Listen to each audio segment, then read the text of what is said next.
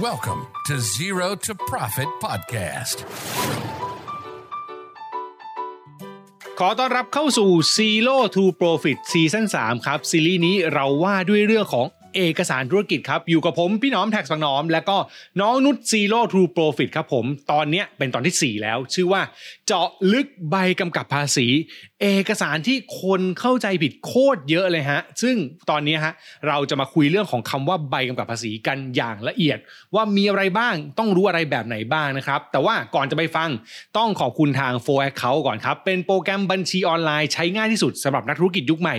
ที่สับสนุน Zero to Profit ตลอดทั้งซีซั่นนี้นะครับ ใครสนใจ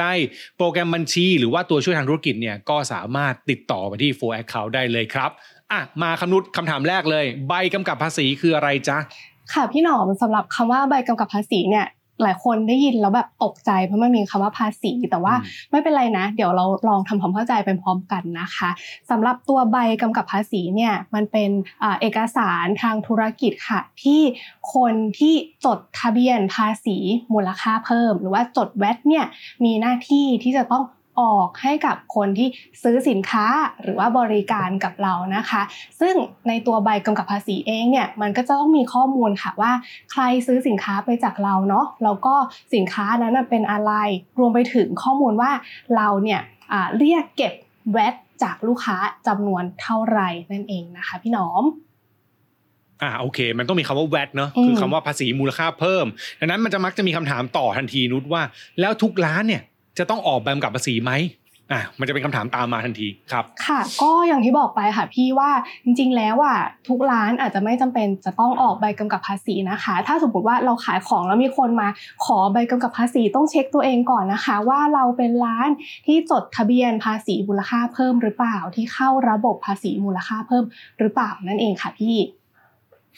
ถ้าไม่จดแวด ออกไม่ได้ ใช้คำนี้เนาะใช่ถ้าไม่จดแวดออกไม่ได้ใช่อะเน้น แล้วก็อีกอันหนึ่งที่ที่พี่ว่าคนเข้าใจผิดคือใบกำกับภาษีเนี่ยไม่ใช่ใบเสร็จนะครับ ใช่ค่ะ คือหลายคนจะเรียกทับกันใบกำกับภาษีกับใบเสร็จเป็นใบเดียวกัน จริง ๆ แล้วมันมีหน้าที่ต่างกันเนอะใบเสร็จเนี่ยไปฟังตอนที่แล้ว นะครับอืมแต่ว่าใบกำกับภาษีเนี่ยฟังตอนนี้คือมีเรื่องเกี่ยวกับแวดทีนี้มันก็มีคำถามต่อฮะแน่นอน พอบอกว่าเอ้ยมันเป็นร้านที่ต้องจดแวดเท่านั้น แล้วร้านแบบไหนธุรกิจแบบไหนต้องจดแวดบ้างครับ ค่ะสำหรับธุรกิจที่ต้องจดแวดนะคะ ให้สังเกตง่าย ๆ จากรายได้ของเราค่ะ มี 2 ข้อนะถ้าเข้าเงื่อนไข2 ข้อนี้เราต้องจดทะเบียนภาษีมูลค่าเพิ่มหรือจะจดแวดทันทีเลยนะคะ ก็คือว่า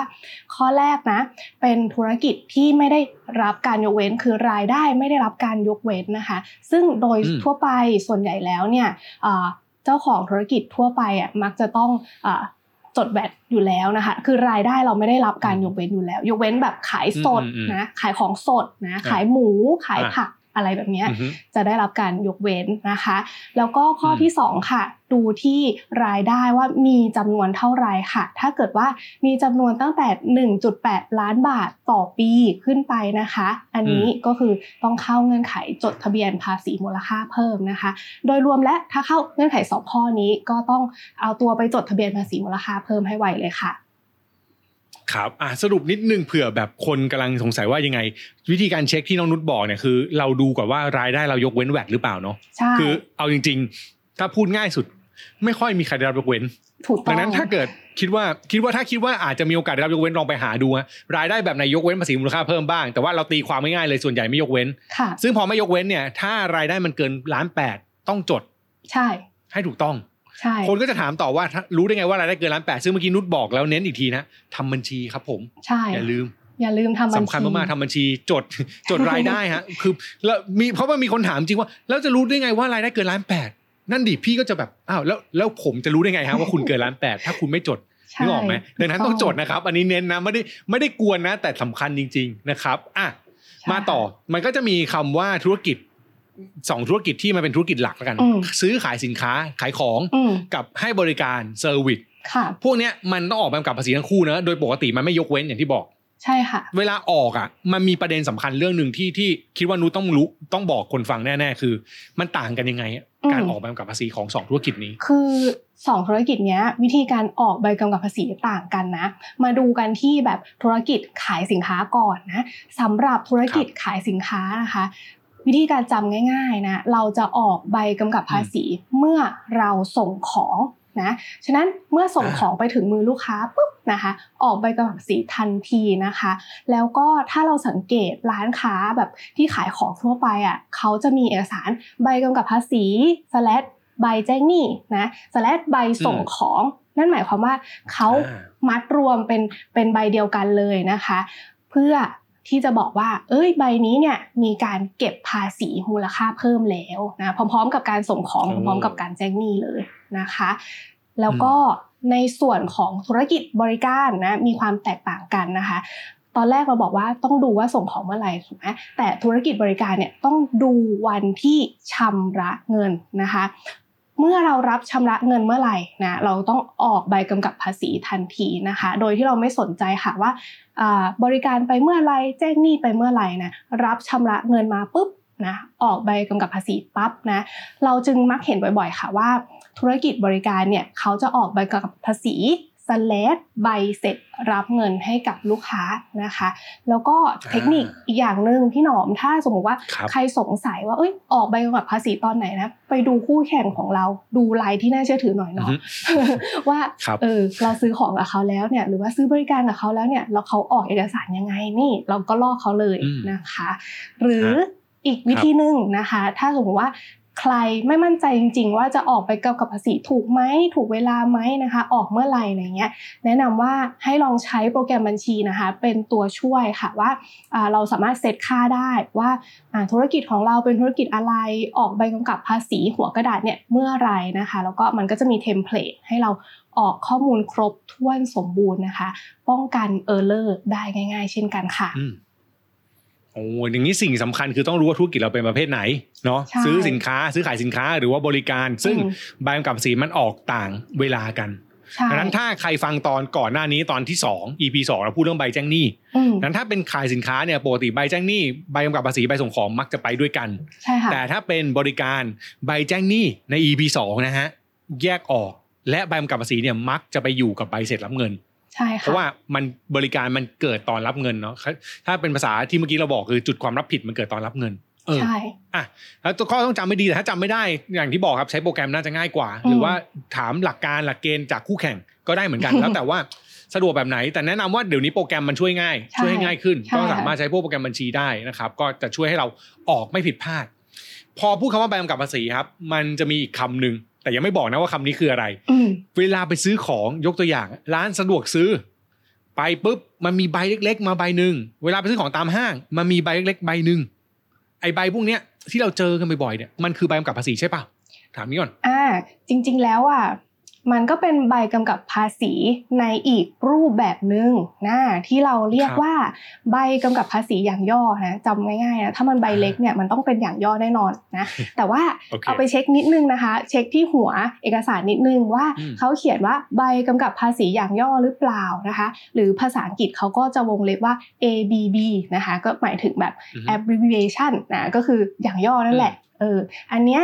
คนที่มีสิทธิ์ออกเนี่ยไม่ได้เป็นทุกคนนะคะ คนที่มีสิทธิ์ออกเนี่ยจะเป็นพวกร้านค้าปลีกนะหรือว่าให้บริการกับคนเยอะๆ เป็นจำนวนมากนะเขาก็จะมีสิทธิ์ออกใบกำกับอย่างย่อนะยกตัวอย่างเช่น ร้านสะดวกซื้อนะร้านอาหารนะคะ หรือว่าร้านต่างๆในห้างสรรพสินค้านะเขาก็สามารถออกใบกำกับอย่างย่อได้นะคะ Flow Account โปรแกรมบัญชีออนไลน์ ใช้งานง่ายที่สุดสำหรับนักธุรกิจยุคใหม่ ใช้ได้ทั้งบนเว็บไซต์ และในมือถือ ดาวน์โหลดฟรี ทั้งระบบ iOS และ Android หรือทดลองใช้งานฟรี 30 วันได้ที่ flowaccount.com แสดงว่ามีสองคำนะ ใบกำกับภาษี เฉยๆ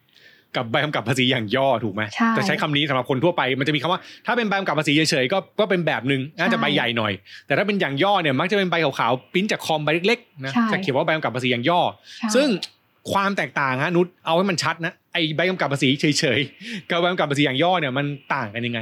เนาะค่ะ คือเริ่มต้นที่ใบกำกับภาษีอย่างย่อก่อน เพราะว่ามันง่ายกว่านะอืมอย่างที่บอกว่าร้านค้าปลีกเนี่ยสามารถออกได้บริการที่แบบ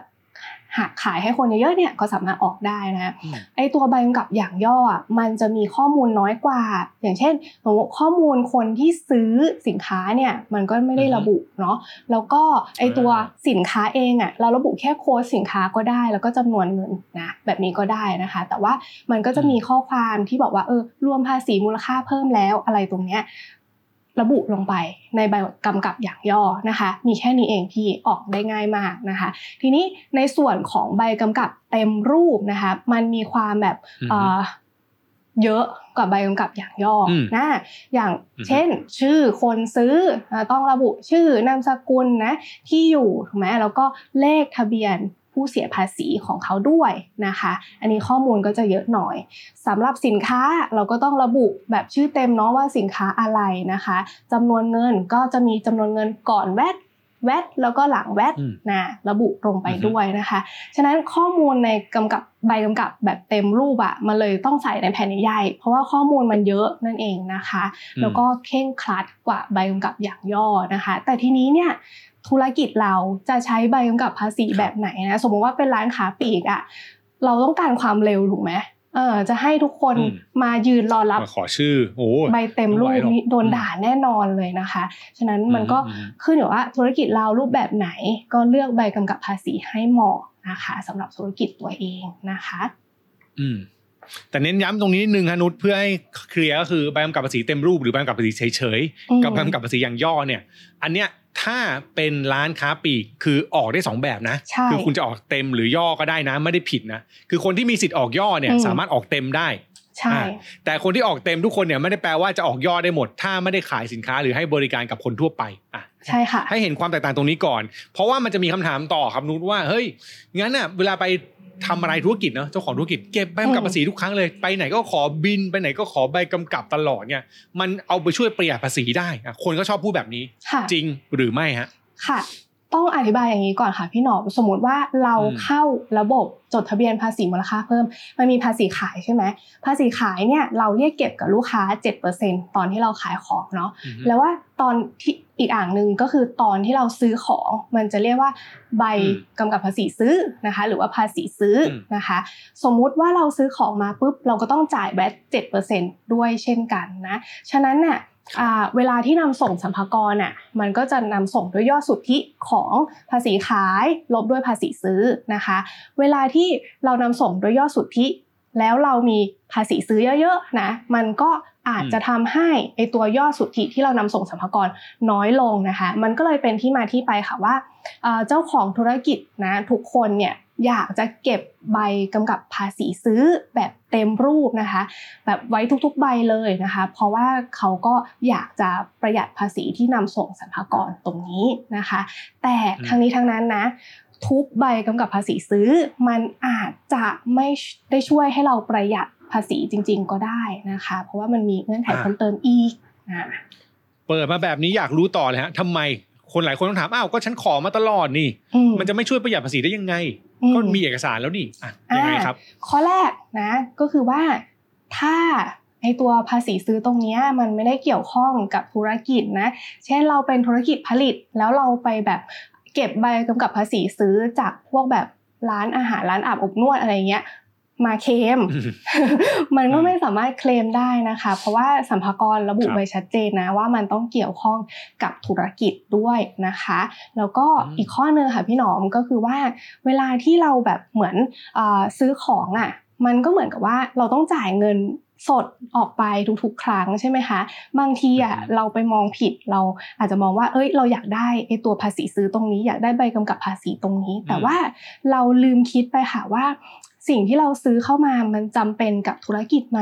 นะบางทีมันอาจจะไม่ได้จำเป็นกับธุรกิจเราจริง ๆ ก็ได้ แต่ว่าเราอยากได้ เพราะว่าเราอยากเอาไปประหยัดภาษีมูลค่าเพิ่มตรงนี้ อันนี้ก็เป็นความเข้าใจที่ผิดนะสำหรับผู้ประกอบการบางท่านนั่นเองค่ะ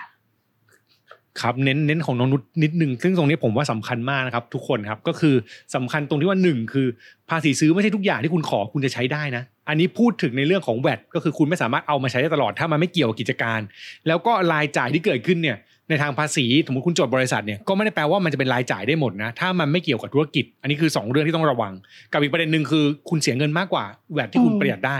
คุณเสียเงินมากกว่าภาษีซื้อที่คุณได้นะดังนั้นมันถ้าคุณสนใจเรื่องการเงินของธุรกิจสนใจเรื่องกำไร คุณต้องระวังเรื่องนี้มากกว่า ก็คืออย่าไปซื้อของที่ไม่จำเป็น แล้วหวังว่าจะเอาแค่แวดมาใช้ อันนี้สำคัญมากๆนะครับค่ะอะทิ้งท้ายนะสุดท้ายครับสำหรับเรื่องของใบกำกับภาษีทั้งหมดนะที่เราคุยกันมาทวนอีกทีฮะสำคัญยังไงความเข้าใจที่ถูกต้องคืออะไรแบบไหนบ้างครับนุชค่ะสำหรับตัวใบกำกับภาษีนะคะ เราต้องเช็คธุรกิจของตัวเองก่อนค่ะว่า เรามีรายได้ประเภทไหน แล้วเราเข้าข่ายที่จะจดทะเบียนภาษีมูลค่าเพิ่มหรือเปล่านะถ้าสมมุติว่าเข้าข่ายจดทะเบียนภาษีมูลค่าเพิ่ม ไปจดให้เรียบร้อยนะคะ แล้วเราเนี่ยก็จะมีหน้าที่ในการ ออกใบกำกับภาษีค่ะ แล้วก็อืมอย่าลืมเช็คนะคะว่าธุรกิจเราเนี่ยเป็นธุรกิจค้าปลีกหรือเปล่านะ ถ้าเป็นธุรกิจค้าปลีกเราก็มีสิทธิ์ออกใบกำกับภาษีเล็ก ๆ ที่เรียกว่าใบกำกับภาษีอย่างย่อนะคะ แล้วก็สำหรับเรื่องที่จะฝากไว้สำหรับการออกใบกำกับภาษี แล้วก็เก็บข้อมูลใบกำกับภาษีก็คือว่า มันก็จะมี ภาษีซื้อที่เกิดขึ้นในธุรกิจนะคะ เราก็ต้องดูดีๆค่ะว่าภาษีซื้อเหล่านี้เนี่ยเราเก็บเอกสารครบถ้วนไหมนะคะ ที่สำคัญต้องเป็นใบกำกับภาษีแบบเต็มรูปนะคะ เพื่อที่จะมาเคลมภาษีซื้อตรงนี้นะคะ แต่ทั้งหมดทั้งมวลค่ะพี่หนอม การทำธุรกิจเนี่ยเราต้องมุ่งหวังกำไรถูกไหมคะ เราก็เลยจะต้องดูเรื่องของการบริหารกำไรในภาพรวมด้วยก็คือทำให้ธุรกิจมีกำไร ฉะนั้นถ้าสมมติว่าซื้อของมาแล้วมันไม่จำเป็นนะไม่เกี่ยวข้องกับธุรกิจนะคะเราก็ต้องตัดในส่วนตรงนี้ออกไปด้วยนะคะ ไม่ใช่โฟกัสแค่เฉพาะการบริหารภาษีขายและภาษีซื้ออย่างเดียวนะคะ พี่หนอม ครับผมอ่าสำคัญมากๆนะครับ ก็หวังว่าตอนนี้จะทำให้ทุกคนเข้าใจเรื่องของใบกำกับภาษีมากขึ้นนะครับ นี่คือ Zero to Profit Season 3ครับ เจาะเอกสารธุรกิจนะครับ เจอการเป็นประจำแบบนี้ครับ ทุกวันอังคารนะกับผมพี่น้องแท็กบางน้อม แล้วก็น้องนุช Zero to Profit นะครับ ฝากติดตามกันด้วยนะครับ ไม่ว่าจะเป็นทางช่องทาง YouTube แท็กบางน้อมนะครับ รวมถึงช่องทางอื่นๆที่คุณใช้ฟังพอดแคสต์นะครับ เจอกันเป็นประจำแบบนี้ครับผม วันนี้เราสองคนลาไปก่อนฮะ สวัสดีครับ สวัสดีค่ะ